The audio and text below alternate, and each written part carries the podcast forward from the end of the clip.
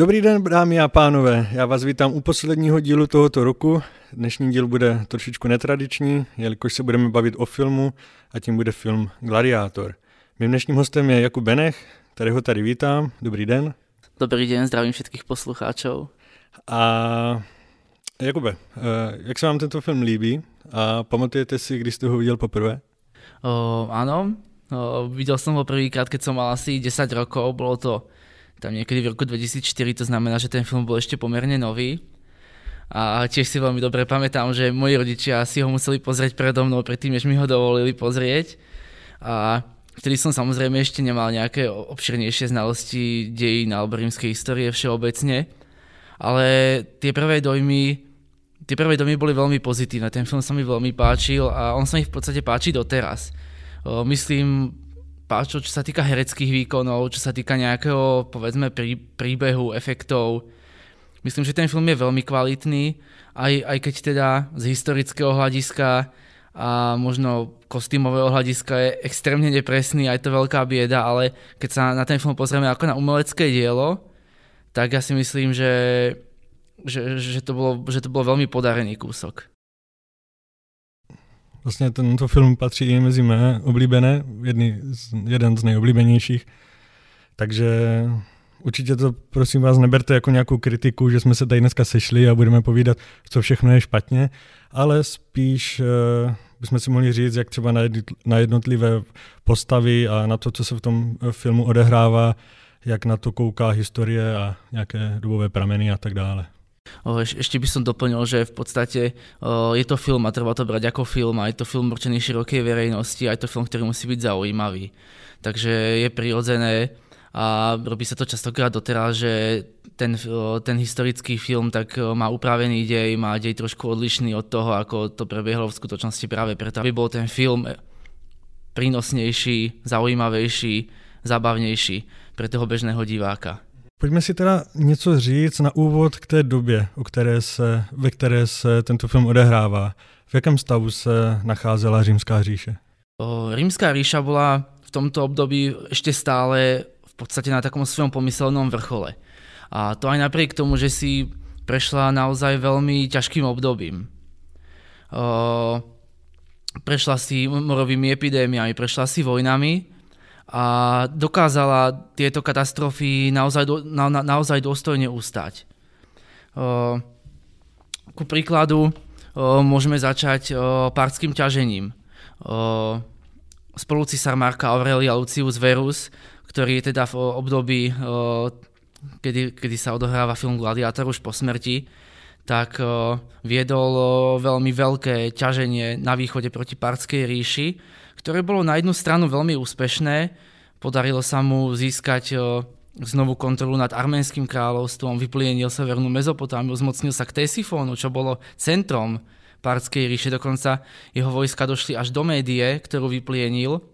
Tak na druhej strane niekde v oblastiach Seleukie sa jeho vojaci nakazili tým tzv. morom. On to pravdepodobne nebol úplne mor, boli to bol to nejaký typ kiahní alebo či, čiernych osýpok a do, dovliekli to priamo do centra rímskej ríše a vlastne spôsobili obrovskú epidémiu, ktorá bola naozaj katastrofická, ktorá o, mala dlhé trvanie, neodznela v podstate do nejakých pár rokov, ne, neustále sa vracala v rôznych oblastiach, dokonca máme záznamy, že ešte za cisára Komoda sa tento v úvodzovkách mor v Ríme objavoval. Ďalej tu máme o, Markománske vojny. Markománske vojny bol konflikt, ktorý trval 14 rokov. Začal sa v roku 166 našeho letopočtu, keď v podstate kmene Markomanov, Kvádov, Nariskov, Hermundurov a jazykov, čo boli vlastne germánske kmene až na jazykov, ktorí boli Sarmati, tak tlačení se, zo severu Gótmi prekročili Dunajský limit a plienili veškeré podunajské provincie. To bola veľká katastrofa, bolo vyplnené Norikum, bola vyplnená Panónia, Moézia, dokonca sa barbarské armády dostali až, na, až do severnej, e, na, na sever dnešného Talianska k mestu Aquilea. A tomuto, tomuto musela rímska ríša čeliť. Tá vojna bola veľmi nákladná, tá vojna vyprázdnila rímsku pokladnicu. Marcus Aurelius dokonca musel rozpredávať vlastný rodinný majetok, aby, do, aby dokázal utiahnuť tieto vojenské účty. A v podstate až v roku 172 nášho letopočtu sa mu podarilo definitívne vyhnať barbarov z územia rímskej ríše a zorganizovať trestnú výpravu na ich území. Potom vlastne o, o 3 roky v roku 175 uzavrel s, barbar, s barbarmi dočasný mier, to bola prvá fáza markománskych vojen, ale tá vojna, vojna v podstate za, za dva roky začala znova. Hovoríme už o druhej fáze, 177 až 180, ktorá sa v podstate odohrávala už priamo na barbárskom území.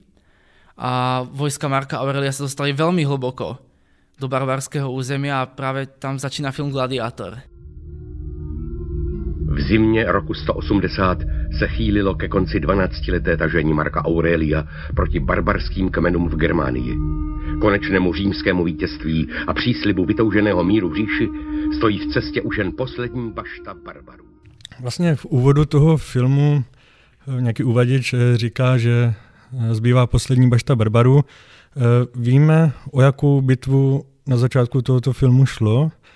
A byla to skutečne poslední bitva? Toto je veľmi zložité povedať, pretože o, tá bitka bola veľká, proste bola epická a to, bolo to skv- úplne skvelý úvod filmu po umeleckej stránke. Ale tie konflikty v Barbariku takto nefungovali. O, Barbari sa vyhýbali veľkým otvoreným bitkám, pretože oni vedeli, že ich nemôžu vyhrať pro, proti dobre organizovanej rímskej armáde, proti dobre vycvičenej a ešte lepšie vybavenej rímskej armáde. Oni sa vyhýbali týmto obrovským, obrovským stretom. Oni sádzali na partizánsky boj, na moment prekvapenia, na šarvátky. Ako skončili markománske vojny, to je zložitá otázka. Podľa môjho názoru to bolo, to bolo skôr nejaké také pozvolné doznievanie nejakými šarvátkami, plienením nejakých germánskych sídlisk. Germáni mohli opúšťať svoje sídliska, mohli sa formálne pod, podvolovať rímskej moci. Rozhodne si nemyslím, že, že sa zakončili nejak, nejakou veľkou epickou bitkou, tak ako je to zobrazené vo filme. Takto tie konflikty v tej dobe nefungovali. Samozřejmě už jenom kvůli nějaké stopáži toho, toho filmu, ta bitva je vyobrazená jako nějaká nějaký rychlý konflikt. Jak si můžeme představit nějakou takovou bitvu eh, v této době? Jak, jak dlouho se mohlo bojovat? Samozřejmě chápu, že to je od bitvy k bitvě, ale přece jenom máme třeba nějaké záznamy o tom, eh, jak, jak mohly bitvy v této době dlouho trvat? O, to samozrejme záleží na prostredí, na, na možnostiach protivníka a tak ďalej a tak ďalej. My si musíme uvedomiť, že, to, že my sme v strede zimy, je to zobrazené aj v tom filme, že je vlastne zimné ročné obdobie, čo nebolo na bitky moc priaznivé. Taktiež sme vo veľmi zložitom teréne a stoja, stoja voči sebe naozaj kultúrne veľmi rozdielní nepriatelia.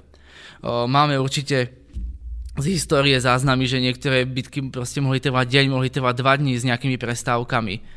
Ale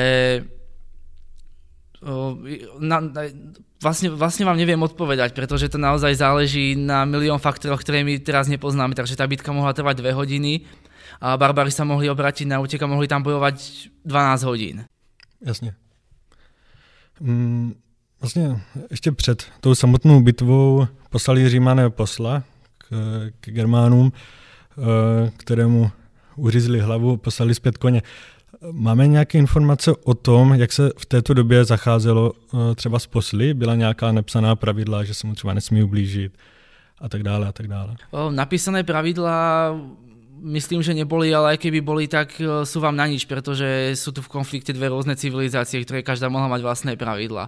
Ale no, platila nejaká taká v úvodzovkách, vo veľkých úvodzovkách ako vojenská etiketa, že by sa to robiť nemalo. Posol je vlastne prostredníkom, je informátorom, predáva nejaké posolstvo, je prostredníkom toho vyjednávania a nemalo by sa na neho siahať. Ako ne, nebolo, to, nebolo to čestné konanie. Avšak to neznamená, že sa na poslov niekedy nesiahal, keď prišli o, do úradu emócie a podobné veci, tak sa mohlo stať všeličo a ja si skôr myslím, že toto rezanie hlavy v tom filme je takým symbolom, že, že proste nebudeme vyjednávať, upustili sme od všetkých škrupulí, proste od, všet, od všetkého, čo by nás väzovalo, buď víťazstvo alebo smrť, koniec.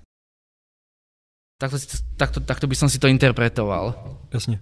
E, další ještě moment v této bitvě. Žádný strach, nebudeme se bavit jenom, jenom o té bitvě, ale ještě co mi tam zaujalo, je, že má vlastně Maximus sebou svého psa. Je tam vyobrazen něco mezi vlkem, možná dneska bychom to přirovnali k československému vlčáku, něco na ten způsob. Eh, máme nějaké informace o tom, jaké psy, nebo jaké, jaké rasy psů Rímane využívali? Áno, o tomto máme veľmi bohaté informácie. Vieme, že Rímania naozaj psi vo vojne využívali, dokonca už od dob republiky. Máme záznamy, že dokonca Gaius Cezar v Gálii využíval rasu vojenských psov, tzv. mastifov. Čo sa týka markománskych vojen, tak tam máme tiež ku podivu toho psa veľmi dobre doloženého akurát trošku inú rasu, robustnejších svalnatých molosov, čo bol veľmi robustný krátkosrstý pes s gulatou hlavou. Máme ho dokonca na stĺpe Marka Aurelia s koženým obojkom a železnými ostňami. Takže, takže naozaj vlastne tieto psy boli využívané, boli využívané v markománskych vojnách a boli využívané troma spôsobmi. Buď v skupinkách sa snažili nejako rozrušiť rady nepriateľa, alebo sa používali na prenasledovanie utekajúcich nepriateľov, alebo jednotlivo alebo v menších skupinkách ako ochráncovia svojho pána priamo v bitke. Takže aj to, ako Maximus použil toho psa, tak vlastne je historicky doložené, akurát tá rasa tam nesedí, pretože o, tiež som si hovoril, že to bude asi niečo ako vlčiak, osobne nie som expert na rasy, ale použitie toho psa tam vyobrazili adekvátne, rasa není adekvátna. Už týdny budu sklízet úrodu. Kde asi budete vy? A tak se i stane. Držte se v řadě, nerozjíždějte se. A až se ocitnete sami, sami uprostřed těch rozlehlých zelených polí, tak se moc neděste. Vstoupili jste do ráje a nejspíš jste mrtví. Další moment, který se váže k této bitvě, je vlastně Maximův proslov, kde říká, že se muži probudí v ráji, protože zemřeli. Eh, máme nějaké informace o tom, jak si představovali Římané posmrtný život a znali vůbec něco jako ráj? O, to je trošku zložitá otázka, pretože o, rímske náboženstvo ako také k tomuto, o, k tomuto neposkytuje žiadnu pevnú všeobecnú dogmu. O, väčšinu, o, väčšinu predstav prebrali e, Rímania od Grékov. A čo sa týka mytológie jednotlivých bohov, tak si častokrát napasovali vlastne z tej mytológie gréckej na svojich bohov, častokrát preberali bohov z iných krajín, nielen z, z gréckej kultúry. A čo sa týka posmrtného života, tak ich pohľad na to bol v podstate vo väčšine identický s tým gréckým. Išlo tam o existenciu nejakého podsvetia, Erebus, alebo Erebos grécky, ktoré sa delilo na rôzne, na rôzne oblasti, pretekali ním rôzne rieky a vyčlen, vyčlenoval sa tam ako ten najhlbší Tartarus, kde sa nachádzali, no, nachádzali zločinci, nachádzali sa tam celkovo ako v zlí ľudia. A taktiež tam bolo miesto, ktoré sa volalo Elizejské polia. Jo, tu by som sa trošku zastavil, pretože o, tam sa o, predstava o, o podsvetí sa menila aj v, v Grécku samotnom, o, vlastne naprieč storočiami. O, pôvodne Gréci o, neumiestňovali podsvetie do podzemia. O, úplne tie najstaršie predstavy umiestňovali pod, o, podsvetie o, úplne na západ za Veľký okeános. Okeános bol ako obrovský veletok, ktorý o, ob, o, obtekal o, zemskú dosku.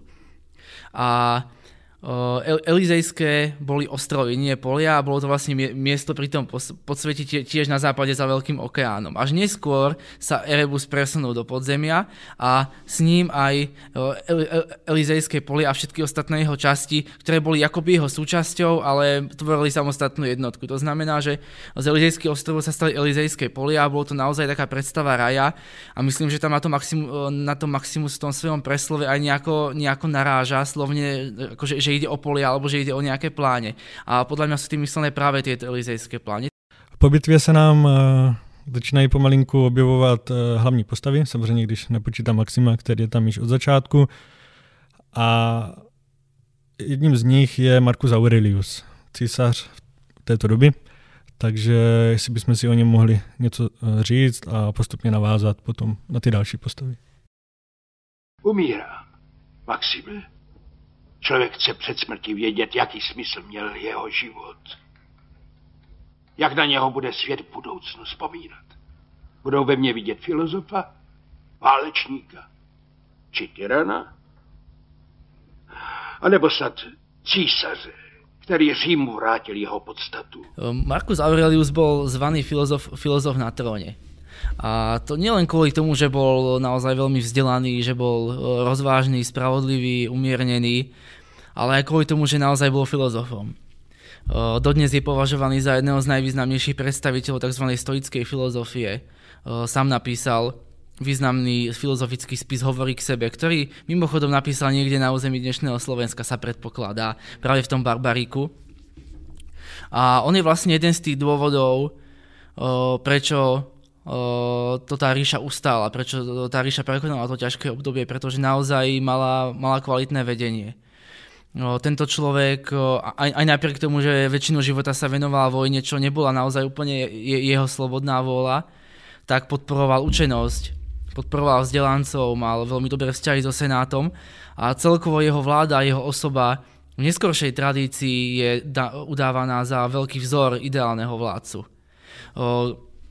Aby som uvedol príklad, tak o, jeden, jeden ako z jeho, z jeho nasledovníkov, cisár Lucius Septimius Bassianus, ktorého budú poslucháči skôr poznať pod prezývkou Karakala, sa dokonca nechal adoptovať postmortem Markom Aurelium a zmenil si meno na Marcus Aurelius Septimius Antoninianus, čo vlastne vieme aj z toho, že keď vydal, vydal tú svoju povestnú konstitúciu Antoniniana v roku 212, čo bol vlastne právny akt, ktorý dával všetkým slobodným obyvateľom rímskej ríše občianstvo, tak sa to volá konstitúciu Antoniniana. Takže vlastne on prijal, akoby, on, on sa akoby nechal adoptovať a tváril sa, že navezuje ideologicky na toho Marka Aurelia. Dalším momentem, nebo tím hlavním zvratem je moment, kdy Marcus Aurelius nechce svého syna Komoda jmenovat uh, císařem. Jak uh, na tenhle moment koukají prameny? A Komodus?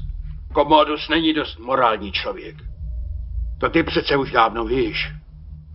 Komodus neumí vládnout a nesmí vládnout. V tom filme je vlastne naznačené, že Marcus Aurelius chcel obnoviť republiku, že nevidel svojho syna hodným vládnuť a, a že chcel uh, udeliť uh, Maximovi nejaký titul uh, protektora ríše, aby vlastne skrze jeho osobu a skrze jeho autoritu bola postupne tá moc senátu, senátu vrátená. Uh, no, začneme po poriadku. Uh, absolútne všetko, všetky uh, písomné pramene, aj samotná Mark, prax Marka Aurelia hovorí o plnom opaku. Keď si zoberiem, jak sa vlastne stával k tomu svojmu synovi, tak už v roku 166 mu dáva titul Cezar. A v roku 177 mu dáva titul Augustus, čím z neho prakticky robí spoluvládcu. Dokonca o, sa Komodus aj naozaj účastnil tej druhej fáze markovánských vojen v, v, v, v hĺbke Barbaríka. Ještě, jenom když se zastavím u toho názvu Cezar, vlastně i v tom filmu Marka Aurelia oslovují Cezare. E, jak to? O, takto, on, on, ono je to trošku ako poprehadzované. Vlastne od, od slova Cezar je slovo cisár, ale no, potom, aj, potom aj neskôr o, to, to, takto tam bola určitá hierarchia titulov. Keď si zoberieme neskôr hierarchiu v, v, v, vo vláde štyroch cisárov, tetrarchia, Dioklecian a, a tak ďalej a tak ďalej, tak v podstate boli dvaja cisári, ktorí boli tí ako vyšší, tí tzv. Augustovia, to bol cisár s titulom Augustus, a potom boli ich nasledovníci, akoby v úvodzovkách nižší s titulom Cezar. A to sa odzrkadlo aj v tomto filme, aj to tak vlastne fungovalo, pretože my vieme, že aj Marcus Aurelius v podstate mal kedysi svojho spolucisára, vládli dvaja. No a preto v podstate mal Commodus najprv dostal titul Cezar, to bol akoby ten nižší, a potom dostal titul Augustus, čím sa vlastne formálne stával do roviny s Markom Aurelium a stával sa jeho spolucisárom. No a, a aby som vlastne ďalej pokračoval, tak dokonca aj na nápise na Trenčanskej skale, ku ktorému sa ešte dúfam dneska dostaneme, tak ten nápis začína Victorie Augustorum, čo je plurál k víťazstvu alebo na počest víťazstva cisárov.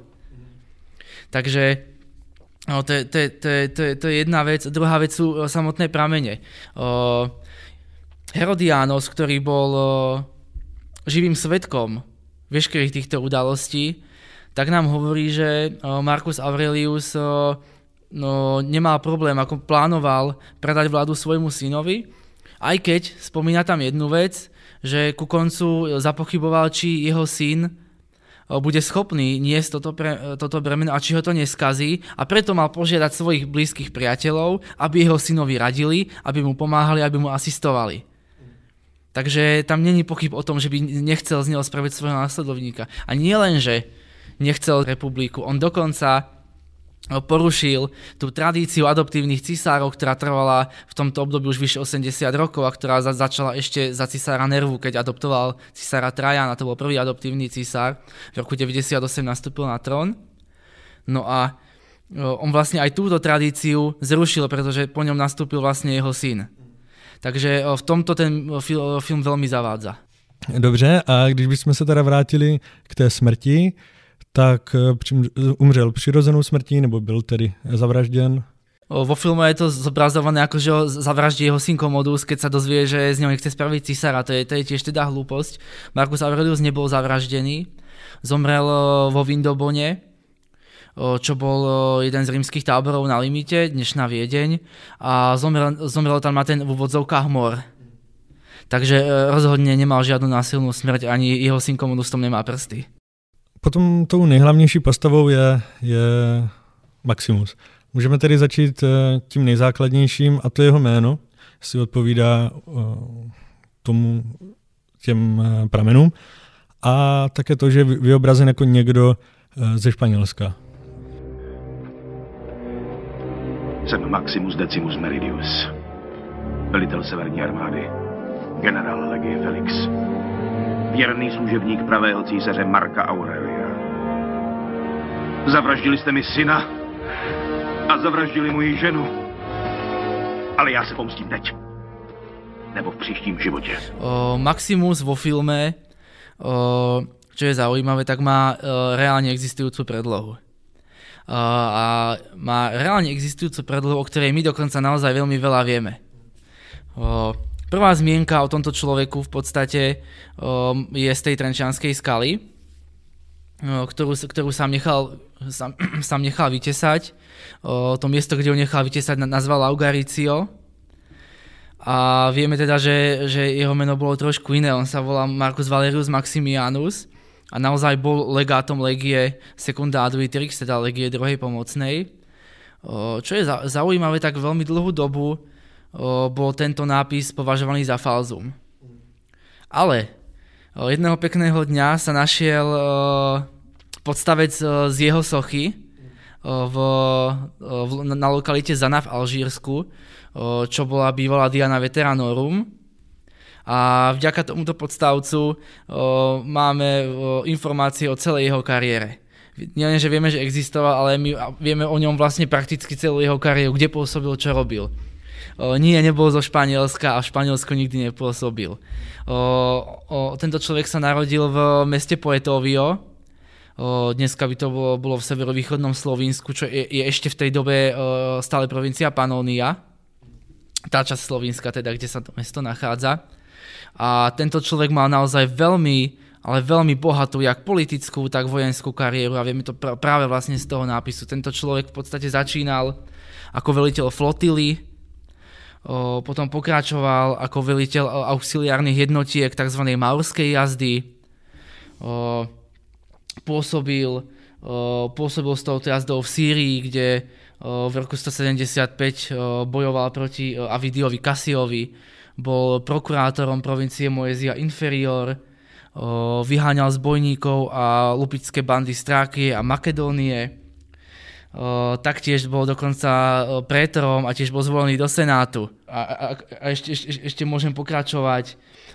Velil niekoľkým legiám, ne, samozrejme nie naraz, ale po sebe. Ne, nevelil iba legio secunda adviteris, ale velil, velil aj legio prima adviterix, uh, quinta makedonica, tercia augusta a tak ďalej a tak ďalej.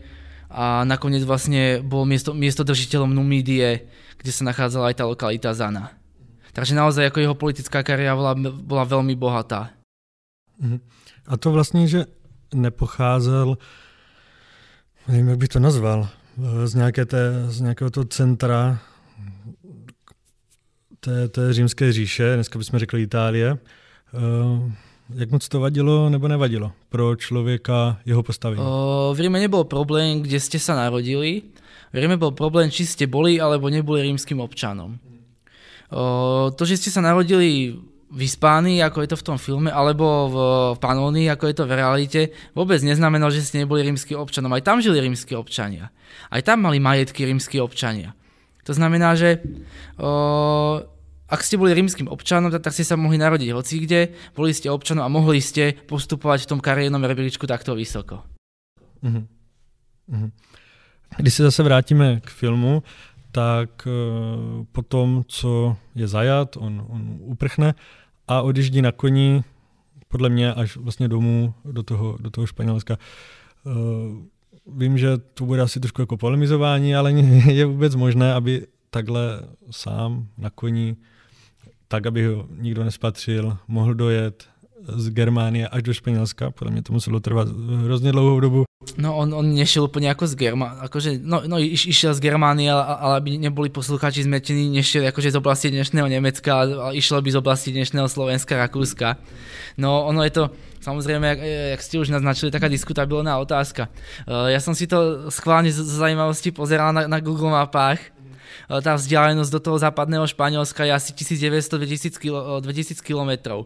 A jaká je pravda, aký je môj názor? No, uh, vo filme vieme, že mal koňa. My si musíme ale uvedomiť, že ten kôň nešiel v kuse triskom, ani nemohol ísť v kuse triskom a nemohol ísť niekoľko týždňov proste po sebe 100 km vzdialenosť za deň. Ten kôň musel spať, musel si oddychnúť, musel jesť, bla bla bla. Pokiaľ by bol Maximus nejaký posol, a chodil by akoby po tých zastávkach, kde by vždy dostal nového konia, s, s ktorým by mohol naozaj šprintovať, tak by sa do tej Hispánie mohol dostať veľmi rýchlo, že on tej, tejto situácii nebol. Takže ako ja, osobne myslí, ja si osobne myslím, že tá cesta by trvala ako kľudne cez mesiac, možno aj viac. A ešte k tomu, keď sa pozrieme na, na ten jeho zdravotný stav, že on, on tam vlastne ako polozamdlieval, tak to, tak, tak to je úplne nereálne. A vlastně potom, co přijede domů, uvidí, že jeho manželka a syn jsou ukřižovaní. Eh, když se teda zaměříme na to ukřižování, byl, byl to normální způsob eh, popravy v římské říši? O, bol normálny, ale nie pre rímskeho občana a už vôbec nie pre rímskeho občana z vyššej vrstvy. O, tento trest sa používal primárne pre otrokov, ako vidíme napríklad na príklade Spartakovho povstania, mohlo, mohli sa tak trestať neobčania, mohli sa tak trestať dezertéry, ale ukrižovať rímskeho občana to nebolo úplne v súlade s nejakými spoločenskými konvenciami a myslím, že to ukrižovanie vyššie postaveného spolo, spoločensky občana, tak to by bolo ako veľmi alarmujúce v tej spoločnosti. Nehovorím, že sa to ako fyzicky nemohlo stať. Ako viete, čo ako nevidí to srdce neboli, ale nemalo by sa to stať když eh, ho koupí zase potom eh, ten Proximus, Proximu, tak eh, je vidět, že ho rozeznají podle jeho tetování. Sepekvere. Co to znamená? A měl to, měl to vytetovaný každý legionář? O, tá skratka znamená Senatus Populusque Romanus, Senát adud rímsky.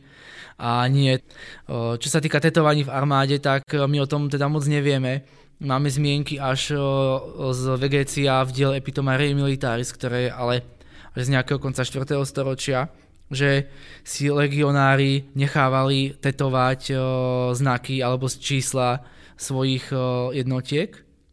Takže pripúšťam, že nejaké číslo jednotky legionár mohol mať vytetované. Netušíme kde, na akej časti tela nemáme o tom záznamy.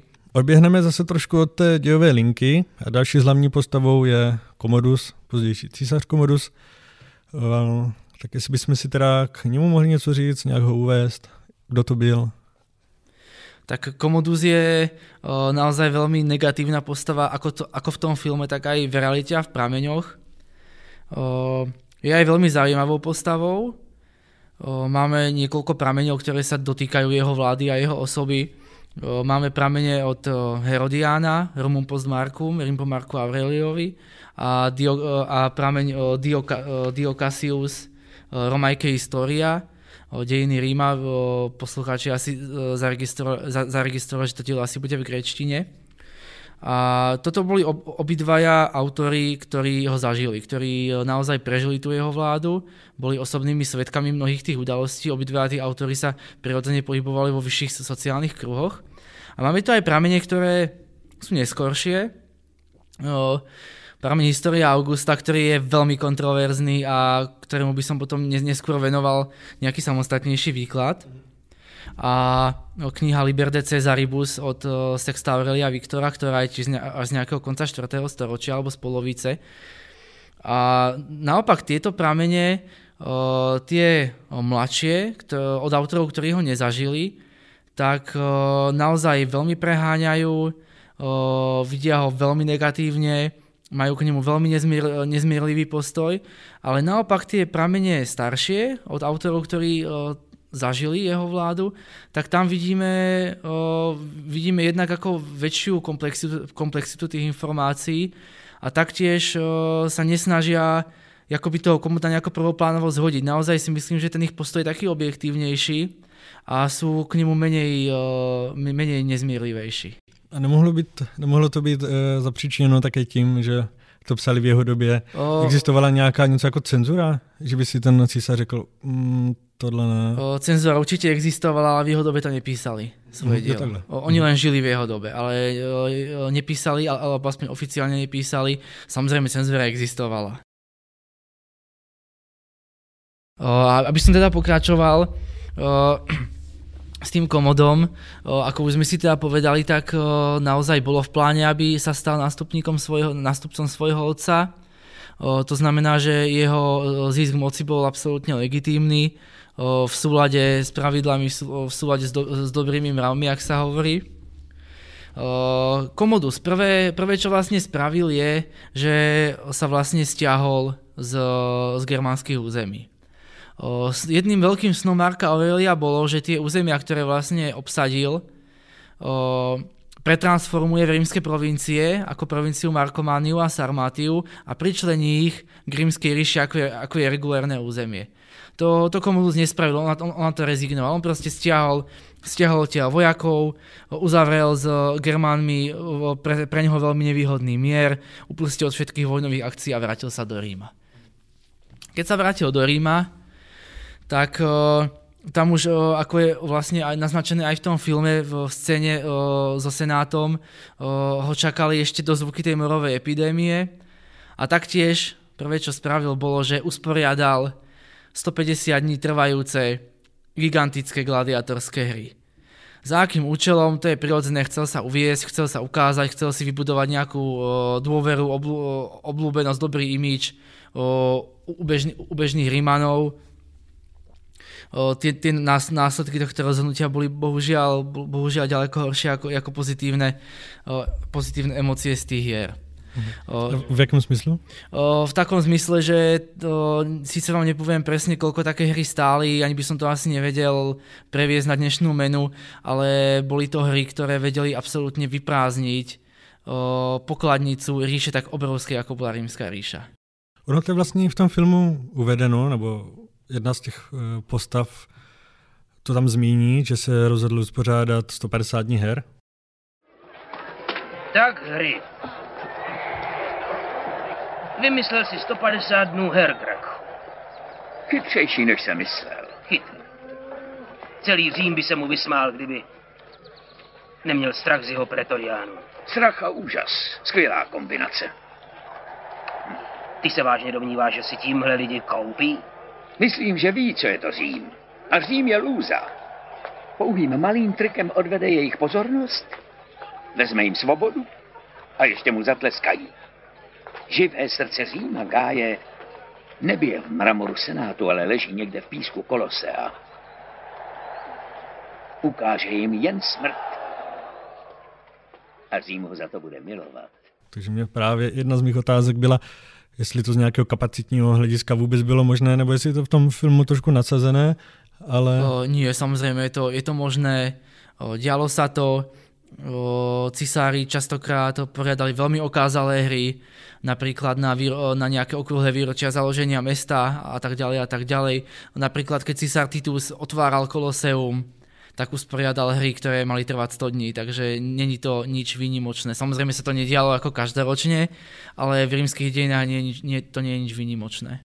Když jste zmínil Koloseum, můžeme si říct třeba nějaké zajímavosti ke Koloseu, kolik tam třeba vyšlo lidí a tak dále? Odhaduje sa okolo 50 tisíc, aj, s, aj so stojacími, ako keď sa to kompletne zaplní. Koloseum v podstate začal stavať už cisár Vespasián, dokončil ho až jeho, jeho syn Titus, ktorý ho otvoril, aj keď teda s tým dokon, dokončením som sa možno trošku periekol, pretože nejaké doplnkové práce, ako napríklad budovanie toho podzemného systému a tých rôznych podzemných mechanizmov ešte pokračovali potom napríklad za, za cisára Domiciána. Čo je ďalšia taká zaujímavosť, tak to Koloseum stavali prevažne zajatí Židia zo židovskej vojny a taktiež a vo filme to nereflektovali. Tam vidíme v hľadisku žen, ženy a muži, mužov, ako sedia vedľa seba, tak to v Koloseu tak nefungovalo. Ženy a muži sedeli oddelene. Ženy sedeli samozrejme v tých, v tých horši, horších vrchných poschodiach, odkiaľ bolo horšie vidieť. Môžeme sa pomaličky, pomaličky dostať k výzoru a povahe cisára Komodače tiež veľmi zaujímavé. Pramene ho, jeho vzhľad popisujú docela jednotne, že bol sympatický, urastený, urastený muž s dlhou bradou, ktorú si mal podľa histórie Augusty dokonca zdobiť zlatým prachom.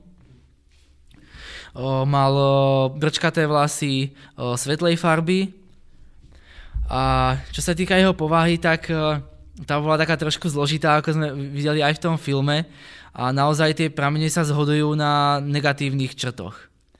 Jednoducho, tie mladšie pramene, ako som už hovoril, tie ho prezentujú, že bol proste skazený a zlý o, o, prirodzene odjak živa, jednoducho, že, že, že to bol ako v, v tej svojej podstate, v tej svojej podstate zlý človek. Uh, už spomínaná história Augusta ho vlastne, jeho povahu zhrňuje, že už ako mladý zneúctil všetkých v okolí a všetci zneúctili jeho. Naopak tie o, staršie pramene sú k nemu, ako som povedal, zmierlivejšie a Herodianos hovorí, že nebol vždycky taký. Že dokonca s tými otcovými priateľmi aj spolupracovali z tú dobu, ale že sa stretol s takými akoby zlými našeptávačmi, o ktorých si tiež v podstate e, za chvíľku niečo povieme, a že tí ho skazili, tí v ňom podporovali tie, tie určité uh, neprirodzené až, až uchylné chúťky, tú jeho, jeho divokosť, kriviláčnosť, bezohľadnosť a, a že vlastne až pod ich vplyvom sa z neho stala tá, tá beštia, ktorá je vlastne zobrazovaná v tom filme a ktorú už potom o, veľmi o, barvite opisujú tie, tie, tie mladšie pramene. O, je vlastne veľmi zaujímavé, že o, on o, už odjak živa bol milovníkom gladiátorských hier, a aj ťažko niesol to, že jeho otec ich obmedzil, on sa hovorí, že ich zakázal, ale to není tak úplne pravda, on ich úplne nezakázal. Marcus Aurelius výrazne obmedzil rozpočet na hry, naozaj výrazne, a taktiež zakázal používať ostré zbranie, takže ako tie gladiat- gladiatorské hry vlastne tak stratili zmysel, stratili šmrst, takže na, na, naozaj to, to remeslo strašne upadalo. A to bolo samozrejme komodovi proti srsti, Takže možno to, možno to bolo aj nejaký symbol vzdorovitosti voči otcovi, že aha, teraz proste som tu pánom a teraz spravím proste 150 dní úplne brutálnych hier. Tak ich teda spravil. A on, on, on ako dokonca sám, on dokonca sám účinkoval. On sám účinkoval, čo je úplne ako neslýchané. On sám vystupoval v role gladiátora. Uh, okrem iného, on, on sa proste pokladal za novodobého Herkula, on sa nejakým spôsobom štilizoval do pozície novodobého Herkula, do pozície novodobého Alexandra Veľkého. On má bustu s kiakom a na hlave má leviu kožu. On vystupoval v aréne s levou kožou na hlave, občas aj v ženských šatách. A jednoducho uh, on prijal nejakú, nejakú svoju ako pomílenú identitu a, a rôzne ako napodobňoval tie svoje idoly. Na minciach je v podobe Herkula o, história Augusta nám hovorí, že raz spravil takú vec, že nechal o, pozbierať po meste všetkých mrzákov, o, nadspal ich do arény, o, akože mrzákov typu, že bez nohy, bez ruky, o, jednoducho ako invalidov v dnešnom, v dnešnom slovníku a že im mali ako nastrkať na, na tie pahyle nejaké rôzne akoby makety uh, hadich chvostov a proste uh, mali ich tam potom ako v arene zabíjať Kiako má hrať sa na Herkula, proste, ktorý za, zabíja nejaké beštie.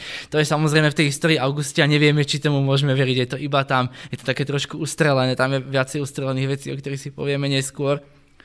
Uh, Záznamy hovoria, že sa uh, zúčastnil 300, 735 gladiátorských zápasov, uh, ale aj uh, Sextus Aurelius Victor a, a tuším aj iné, iné pramene ešte nám hovoria o tom, že jeho protivníci mali ale olovené zbranie a častokrát boli zraňovaní, takže nebol to úplne férový súboj. O, veľmi rád sa Komodus účastnil tzv. Venácio, to je boj s divokou zverou, bol vraj naozaj veľmi obratný v vode oštepom a v strelbe z luku. Ale taktiež nám pramene hovoria, že keď bojoval so zverou, tak si častokrát nechával postaviť nejaké, nejaké lešenie, na, ktoré, na, na, na ktorom sa mu ako nemohlo nič stať. Takže ako naozaj nenechával nič náhode. Do, do areny vstupoval vždy v sprievode so, so svojím prefektom Pretorio. Takže si ako dával na seba pozor a dokonca už potom ku koncu o, sa venoval len, len tomu boju so zvieratami, pretože údajne bol ako tak zbabelý, že už sa nechceli ako o, účastniť bitky s reálnym človekom. Už jste předtím zmínil nějaké našeptávače. Můžeme si k ním něco říct? O, áno, sú to v podstate ľudia, ktorí, o, ktorých on sám ako dosadil do vysokých pozícií, ktorí sa snažili akoby o, za neho riešiť vládne záležitosti a, a ty si ako užívať, čo jemu samozrejme vyhovovalo. Ale ja sa k ním dostajem neskôr v, o, keď budem hovoriť o sprísahaniach tam. O, o, oni to, totiž s nimi veľmi úzko súvisia. Mm-hmm. Dobře, tak od komoda už krůček k jeho sestře. V tom filmu je tam naznačen minimálně z jeho strany nějaké, řekl bych, incestní choutky, Mm, můžeme si teda něco říct k té sestře a tady k tomuhle jejich vztahu. Pokud jde o tebe, budeš mě milovat. Tak jako já tebe. Dáš mi dědice z čisté krve, aby Komodus a jeho potomci vládli dlouho a dlouho, aspoň tisíc let. O, jeho sestra o, Ania Lucila, ktorá vystupuje aj v tom filme, tak tiež je teda reálna postava. O, tiež aj vo filme je, spomenuté, že bola manželkou o, Lucia Vera, teda bývalého spolu cisára Marka Aurelia, čiže bola prakticky cisárovnou a požívala veškeré cisárske pocty, ktoré to, k tejto pozícii prináležali. V tejto dobe už bola vydatá druhýkrát, bola vydatá za Claudia Pompeána, čo bol priateľ Marka Aurelia, bohužiaľ dvakrát starší, než ona pochádzala zo Sýrie a ona nebola tomuto zväzku moc naklonená. Čo, čo sa týka týchto incestných excesov, tak áno, máme záznam v veľmi kontroverznej histórii Auguste, že bol Komodus tak skazený, že mal znásilniť svoje dve sestry. Oni mali viacej súrodencov, niektorí sa nedožili dospelosti a tak. Že mal znásil, znásilniť svoje dve sestry, že mal dokonca znásil, znásilniť svoju sesternicu, O, ale taktiež si myslím, že je, to, že je to proste ako nejaká klebeta, v, v žiadnych iných prameňoch to nemáme. O, dokonca tam nie sú ani konkretizované, že ktoré sestry, takže my nemôžeme vedieť, či, či, či šlo o tú o Aniu Lucilu. O, čo sa týka ako incestu samotného, tak rímska kultúra bola o, veľmi netolerantná k takýmto veciam. Incest bol veľmi neakceptovateľná záležitosť. Nehovorím, že sa nemohol diať, ale rímska spoločnosť ho vnímala veľmi negatívne. Takže skôr si myslím, že, že je to fikcia, tento bod. A čo, čo sa týka ďalej tej, tej jeho sestry, my tam vlastne potom aj v tom filme máme zobrazené, ako proti Komodovíku je spiknutie. O, naozaj to spravila. Bolo to historicky úplne prvé spiknutie proti Komodovi a ona ho, ona ho v podstate organizovala spolu s, s bývalým konzulom Markom Kvadrátom. O, z akého dôvodu? No vo filme vo filme je ako zobrazená ako cnostná žena, ktorej proste ide o dobro ríše a chce zvrhnúť tyrana, bla bla bla. Ale Herodianos, ktorý bol svetkom týchto udalostí, tak nám dáva trošku iný obraz a hovorí nám, že ona to spiknutie zorganizovala s trošku menej ušlachtilým zámerom. Totižto, ako som už povedal, ona bola cisárovná oficiálne a požívala cisárske po, pocty.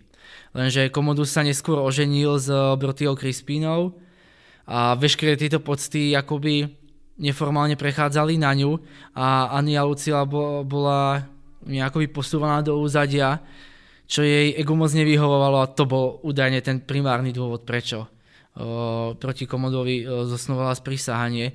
To sprísahanie malo pre, prebehnúť tak, že oni podplatili nájomného vraha Quintiliana, ktorý mal v skryte počkať v jednom z tunelov, ktorý mal Komodus prísť do areny na svoj zápas a tam na ňo vyskočiť a zabiť ho. Herodianos nám hovorí, že on tam na ňo vyskočil, tasil dýku a zakričal, toto ti posiela Senát.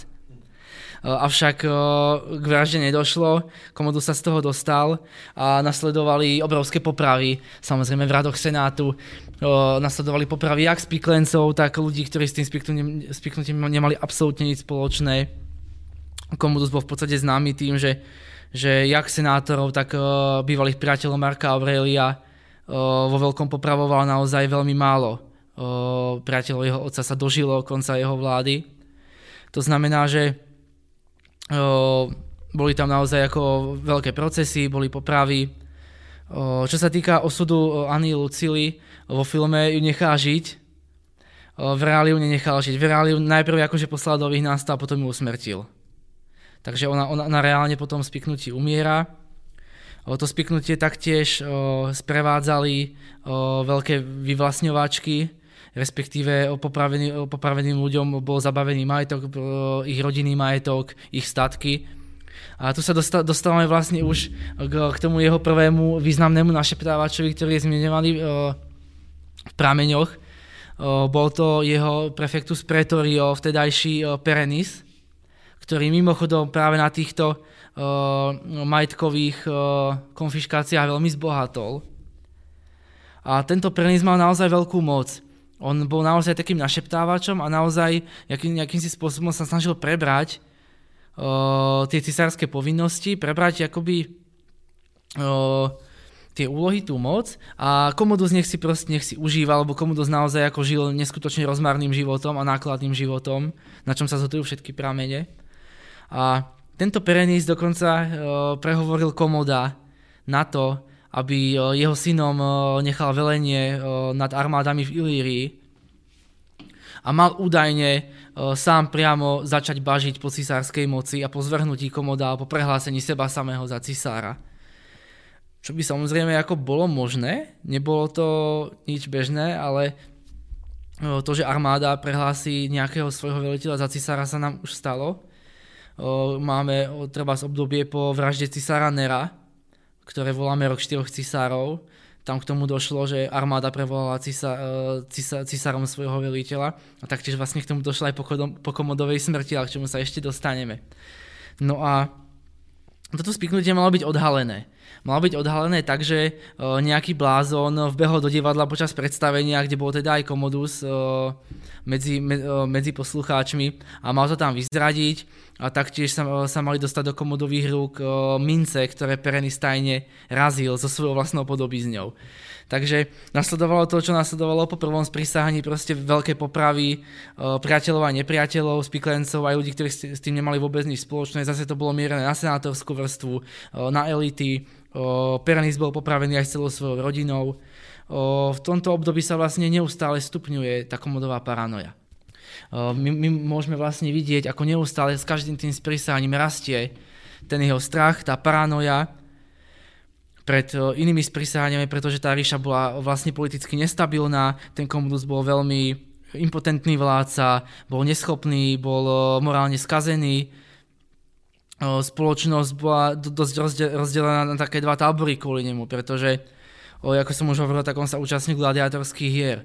A to, to sa možno ako plepsu páčilo a bol, bol kvôli k tomu možno populárny, ale tá rímska elita, tá senátorská, senátorská vrstva, tak tá bola poriadne pohoršená, pretože to bolo niečo absolútne neuveriteľné. Proste to postavenie gladiátora spoločnosti na jednu stranu, áno, boli obrovské celebrity a ľudia ako e, ich milovali a skandovali a písali ich mená na steny a, a neviem čo proste boli ako bohovia pre ľudí, ale reálne z toho sociálneho hľadiska gladiátor to bol niečo ako prostitútka. To bolo úplná spodina spoločnosti a teraz si predstavte, že cisár sa proste uh, vsunie do role gladiátora, do, do role spodiny spoločnosti a užíva si to a robí to pravidelne. Cisár, k, k ktorému sa pojí nejaká prirodzená autorita, nejaká sakralita moci, nejaký majestát. On vlastne absolútne zdehonestoval po všetkých stránkach ten, to postavenie, tú pozíciu cisára v spoločnosti. Uh, takže tie elity tomu neboli naklonené a prirodzene tá spolo, spoločnosť bola uh, sunutá neustále k tomu robiť nejaké sprísahania, tá spoločnosť bola nestabilná. O, ďalšie sprísahanie, to je, to, je, to je trošku z iného súdka. O, je to tzv. maternovo sprísahanie, v poradí tretie. Kto bol Maternus? Maternus bol obyčajný dezertér. Maternus bol dezertér, ktorý okolo seba zhromaždil nejakú skupinku ďalších dezertérov a zlodejov a jednoducho vytvorili nejakú ako lupickú bandu, a v Gálii a Hispánii prepadávali vidiecké osídlenie, vidiecké vily hospodárstva. Lenže tá jeho banda sa zväčšovala, zväčšovala a on si na, o, v podstate začal dovolovať dokonca na malé mesta, dokonca začal oslobodzovať väznice a vyťahovať odtiaľ väzňov, takže už mal takú ako malú armádu lupičov a jedného pekného dňa si povedal, že by sa chcel stať cisárom. A ako najlepšie sa stanete cisárom, no predsa tak, že zavraždíte toho súčasného cisára, no. Takže on, on si ako naplánoval, že sa presunie z toho svojho bandou do Itálie a keď boli slávnosti Veľkej Matky Bohov v Ríme, tak cisár išiel aj v sprievode a on sa spolu so svojimi druhmi chcel za niečo prezliecť a v tom sprievode ho zabiť a stať sa cisárom. No, ako Maternus bol muž veľmi odvážny, ale vlastne to bol strašný hlupák, pretože keď si myslel, že by ako teraz prišiel a zabil by komoda a teraz zrazu by ho ako tie elity, tí senátori, generáli ako uznali za cisára, dezertéra, čo je ešte, ešte niečo menej ako prostitútka, gladiátor rímskej spoločnosti. To je absolútne proste to najhoršie, proste dezertér. Rímska spoločnosť ako veľmi militantná spoločnosť vo svojej podstate. Proste dezerciu ne, netolerovala absolútne nikdy. To bolo, to bolo strašné niečo, keď ste boli dezertér. Takže ako, reálne by sa stalo tak to, že ako keby ho zabil, tak ako by mu poďakovali a potom by ho roztrhali na kúsky a hodili by ho vedľa komoda. Niekde do, niekde do, do, do Tiberu alebo do nejakého hrobu. No, Samozrejme to sprísahanie ale nebolo úspešné, bolo prezradené o, podľa prameňov jedným z jeho druhov a zase klasika všetci boli popravení a Komodus znova začal popravať aj senátorov, ktorí s tým absolútne nemali nič spoločné, ale jednoducho s tým senátom nemal moc dobré vzťahy. O, štvrté sprísahanie, tiež veľmi zaujímavé, tzv. Kleandrovo sprísahanie. Kto bol Kleandr- Kleandros z Frígie? On bol otrok. On bol otrok, ktorý, ktorý bol veľmi obľúbený u cisára, získal si naozaj veľkú priazeň cisára Komoda, takže cisár Komodus ho najprv prepustil a tento bývalý otrok získal vlastne naozaj veľmi vysoké postavenie. Najprv sa stal, najprv sa stal nejakým správcom cisárskych komnát, čo bola veľmi prestížná funkcia, hlavne bol veľmi blízko cisárovi tak či sa stal veliteľom jeho osobnej stráže a nakoniec dotiahol dokonca na prefekta Pretorio, teda veliteľa pretoriánskej gardy. Klandrová chyba bola taká, že on bol rovnako skazený, ako bol Komodus. Správne sa dozvedáme, že, že bral neskutočné úplatky, zneužíval právomoci veľmi okatým spôsobom, ľudia ho nenávideli, spôsobil v Ríme veľa problémov. Jedného dňa sa stalo, že v Ríme zlyhali dodávky obilia a hrozil hlad a ľudia teda prirodzene z toho vinili prefekta Pretorio Kleandra a naozaj v meste sa rozputali obrovské občianské búrky, ktoré najprv sa Kleandro snažil násilne potlačiť, ale tie búrky neprestávali, až sa to dostalo, dostalo do uší komoda. Ten sa, ten sa zlakol. Tie búrky boli tak obrovské, že sa zlakol. Ľudia chceli Kleandrovú hlavu, vinili, vinili ho za hlad. Takže cisár spravil to, že vlastne zbabelo nechal Kleandra bez súdu, proste nechal ho popraviť, ne, dal, dal hlavu ľudu, aby bol kľud. A v podstate uh, tie pramene zmienujú, že, že, Kleandros ako popri tom všetkom sa, sa snažil toho cisára zvrhnúť, že zhromažďoval peniaze na úplatky a tak, ale v podstate sa to nepodarilo kvôli tomu, že zasiahla povedzme šťastená pre cisára a bol zabitý skôr, skôr než by k niečomu ako reálne došlo. Posledné sprísahanie ktoré v podstate... To už predpokladám bylo úspešné? To už, to už áno, pred, predpokladáte správne, to už bolo úspešné. O, o, to v podstate vzniklo tak, že jedného pekného dňa o, pred o, Saturnáliami si Komodus povedal, že teda ako ja bojujem ako gladiátor, mám rád gladiátorov, bla bla bla, o, o, nosím si gladiátorov na svoj dvor, dávam im obrovské dary tak ja sa teraz oblečiem za gladiátora znova a, a pôjdem v sprievode, náboženskom sprievode na Saturnáli ako gladiátor. To už bolo úplne ustrelené. To už bolo totálne ustrelené. To bol náboženský bola náboženská udalosť, kde mal vystúpiť cisár a on ako cisár náboženskej udalosti celorímskeho významu, proste sa išiel prezrieť za gladiátora a ísť v tom sprievode tam, kde išli proste spolu s gladiátormi, nie na nejakom čestnom mieste, kde, kde chodil cisár ako nejaký mocenský symbol. Nie, on proste chcel ísť v sprievode s gladiátormi. To bolo úplne neuveriteľné. Predstavte si, že anglická kráľovná proste sa objaví, sa objaví na gay pride v latexových gaťoch hore bez, ako. To je niečo tak neuveriteľné. A on sa tým samozrejme pochválil svojej milenke Marcii a svojmu komorníkovi Eklektovi, ktorí sa mu snažili tak ako vysvetliť, že to není úplne dobrý nápad, že to už je naozaj cez čiaru. Samozrejme mu to nevysvetlili, on sa na nich naštval a ešte v tú noc mal spísať e, ďalší zoznam ľudí, ktorí mali byť popra- popravení a medzi nimi bol aj, aj Eklektus a jeho milenka Marcia, pretože proste bol paranoidný, asi si myslel, že oni ma nemajú radi, oni mi chcú zabrániť v mojich, v mojich snoch. Mimo iné tam sa tam objavil na, na tom zozname aj Quintus Laetus, eh, vtedajší prefektus Pretorio. No a vtedy, eh, vtedy sa stala taká vec. On si ten, eh, ten zoznam nechal vo svojej spálni na stole a v tom jeho paláci pobehovali rôzne ako malé deti, ktoré tam ako jedni z mála ľudí mali takú ako voľ, voľný priestor, že mohli behať od kde mohli behať aj po jeho spálni. Nepýtajte sa prosím prečo. A jedno dieťa práve našlo tento zoznam a hralo sa s ním a vybehlo s ním na chodbu a stretla ho tá komodová Milenka Marcia a objavila ten zoznam a objavila vlastne, kto, kto je na ňom, že na ňom ona, že je na ňom vlastne Eklektus.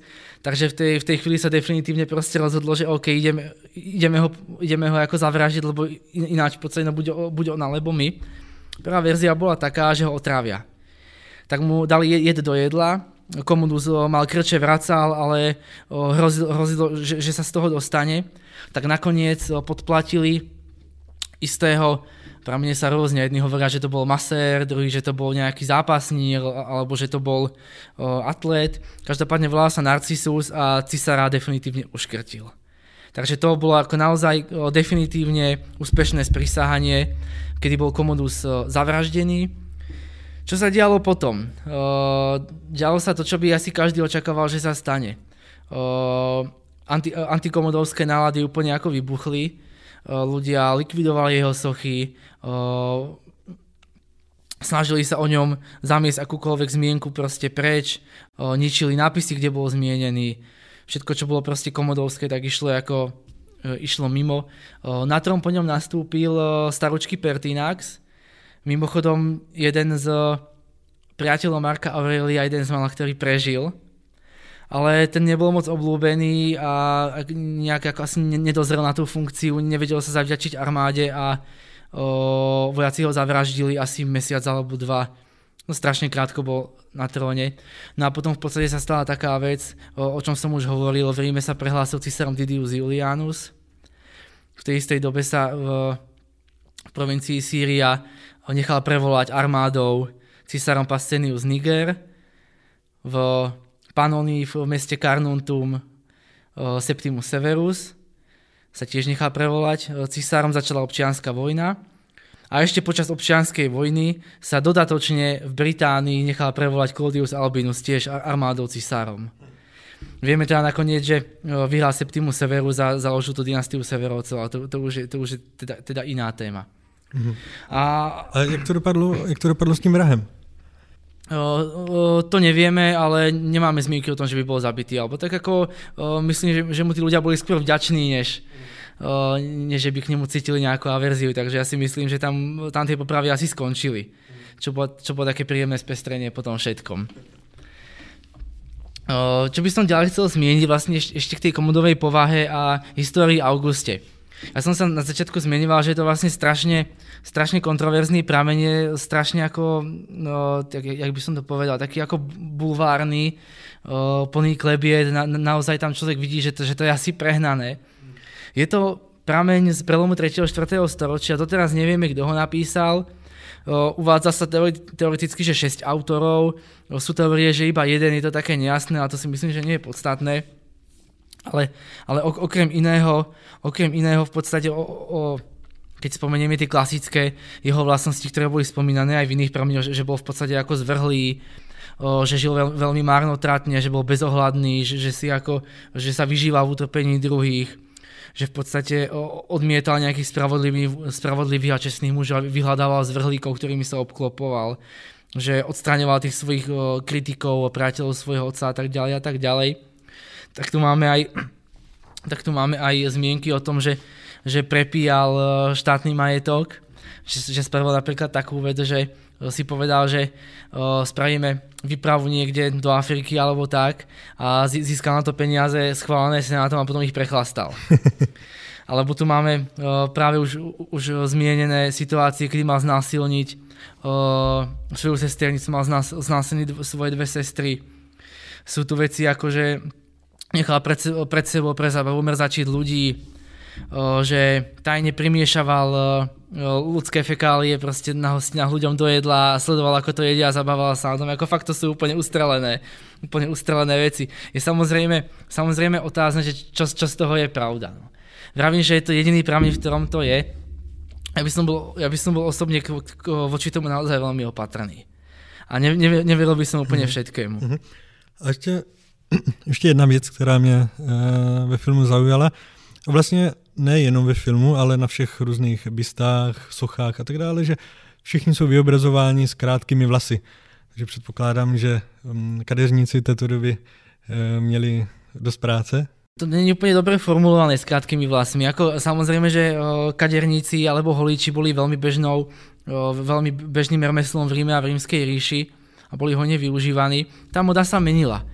V tejto dobe, v ktorej sa odohráva aj film Gladiátor, tak prišli do módy, respektíve už, už dlhú dobu boli v móde napríklad dlhé brady alebo trošku dlhšie vlasy. O, nie dlhé vlasy, na to upozorenie, dlhé vlasy, akože chlap mal cop, to je barbarizmus, to je fuj, to Rimania nikdy neakceptovali. Ale keď sa pozrieme na tie busty, na bustu Komoda, o ktorej sme si už hovorili, na, na bustu Marka Aurelia, na bustu, ja neviem, aj Septima, Septimia Severa, tak tí chlapi majú brady. Tí chlapi majú veľké husté brady, majú trošku dlhšie vlasy. Takže naozaj tá, tá moda v tejto dobe bola takáto.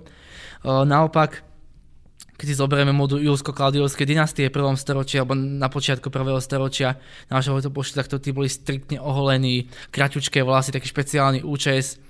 O, taktiež o, v ére vojenských cisárov, ktorá prišla po, po dynastii Severovcov, tak, tak tiež tam bola zase iná moda, zase tam bol tzv. ako vojenský strih, tiež boli oholení. Tá moda sa menila. Tá moda sa menila, ale dlhé vlasy naozaj neboli akceptovateľné v, v rímskej spoločnosti. A aj s tými bradami to bolo také, že to, že to bolo akože taká, taká modná, modná etapa. Další bod.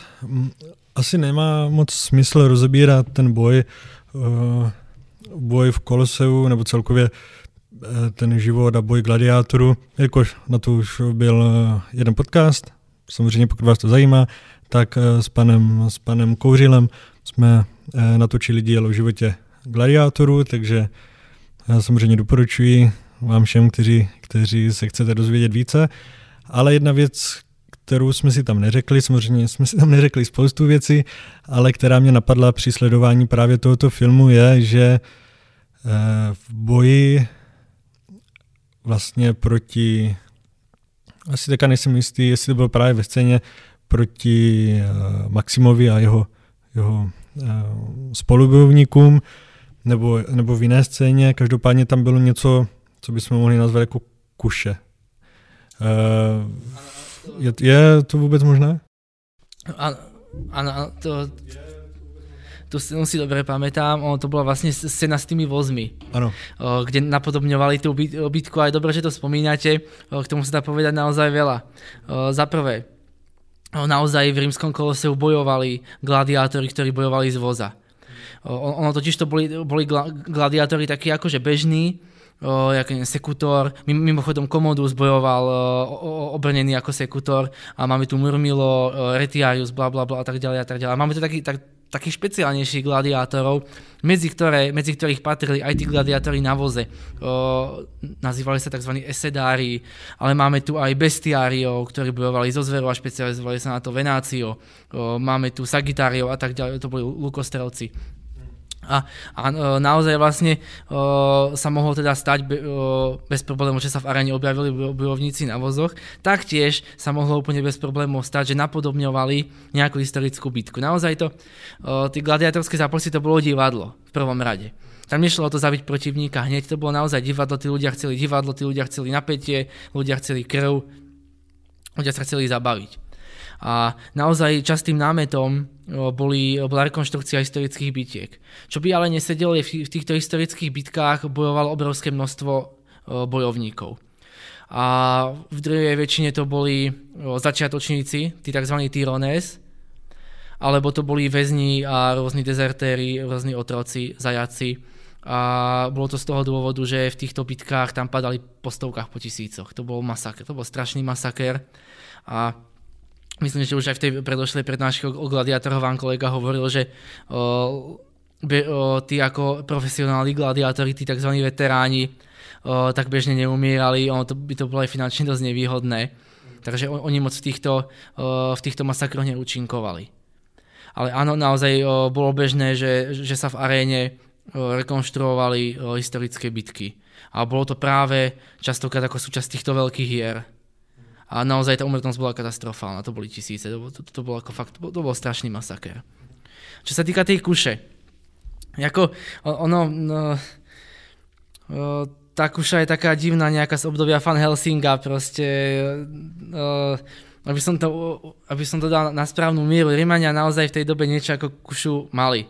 Aj to hojne využívali, hovorila sa tomu manubalista akurát to fungovalo na trošku inom princípe. Ono, ono to nemalo to klasické kušové lučisko, ale boli to dve ramená, ktoré boli vpletené medzi, medzi povrazy a tak sa to ako naťahovalo. Jakoby do protismeru. O, v armáde sa to užívalo veľmi často, bolo to naozaj bežná záležitosť. Čo, čo sa týka tej klasickej kuše, alebo v úvodzovkách pre nás klasickej kuše s tým lučiskom, tak to, to v rímskej armáde máme doložené, ale až neskôr. Máme to spomenuté napríklad už v spomínanom diele Epitomarie Militaris od Vegecia z konca 4. storočia, kde pri popise o, rímskej výzbroje o, spomína o, už známu manubalistu a taktiež tzv. arkubalistu. To bola tá klasická kuša v úvodzovkách. Spomína, že je hojne využívaná v armáde. Takže áno, v neskorej antike môžeme povedať, že táto zbraň vlastne bola hojne využívaná. Máme dokonca zmienku v notícii Dignitatum z počiatku 5. storočia aj to dielo, kde je na zozname vyslovene jednotka, ktorá je špecializovaná na boj s arkubalistou.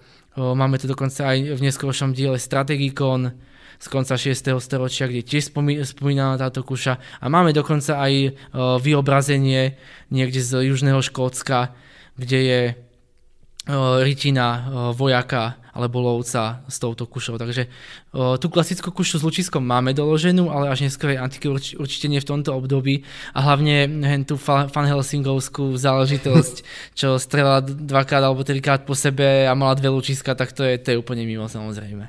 Uh-huh. A zrovna i v této scéně Maximus e, bojuje proti ženám, vlastně, že na, na těch vozech jsou ženy. Pokud se nepletu, tak jsme si říkali právě s panem Kouřilem, že ženy gladiátorky existovaly. Nejsem si jistý, ale myslím, že říkal, že si mu říkal Amazonky. O, áno, oni sa pripodobňovali vlastne k tým Amazonkám. Áno, je pravda, že, že sa vyskytovali, nebolo to také časté ako muž gladiátor, ale áno, vieme o tom, že o, figurovali v, tý, v týchto hrách aj ženy. A když se ještě teda posuneme dál v té dějové lince, tak v jedné scéně ukazuje Proximus Maximovi jeho dřevěný meč, který se který dostal, řekněme, nějaký vysloužilý gladiátor, který už nemusel dál bojovat. Mm, můžeme si k tomu ještě něco říct? Ty jsi byl gladiátor. Ano, byl.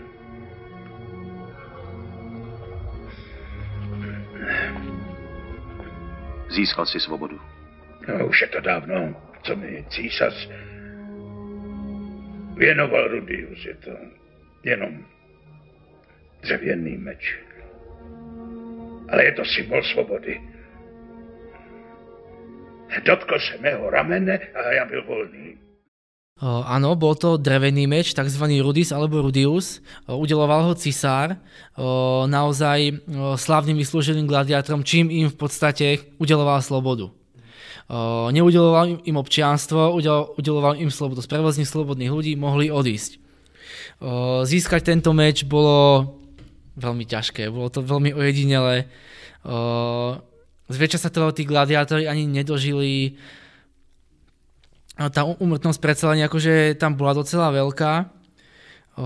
Máme dokonca zmienky o tom, že boli gladiátori, ktorí ho odmietli, ktorí ho dostali, ale odmietli ho. Máme zmienky o gladiátori, ktorý sa volá Flama. Tento odmietol, odmietol Rudis, pretože chcel zostať bojova, bojovať ako gladiátor v aréne. Taktiež máme zmienky o tom, že gladiátori, ktorí dostali Rudis a prijali ho, tak sa do arény vracali už ako slobodní občania. Máme to dokonca zobrazené aj v tom filme, kde vystupuje postava tzv. Tigra z Gálie. Tak to je práve jeden z tých vyslúžilých gladiátorov, ktorí boli slobodnými občanmi, ale bol to nejakých koníček, samozrejme za to, za to dostávali obrovské peniaze. Obrovské peniaze. Ale bol prizvaný a ako slobodný občan sa slobodne zúčastnil, zúčastnil hier ako gladiátor. O, o, gladiátor nemusel byť iba otrok. Ďalšia zaujímavá vec.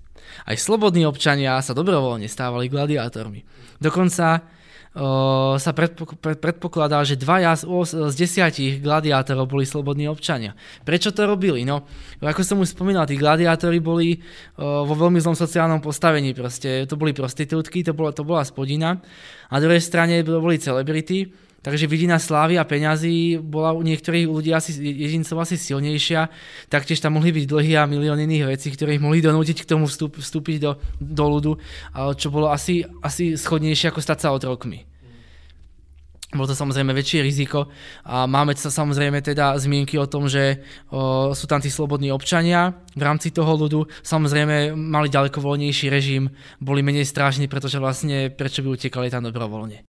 Mm.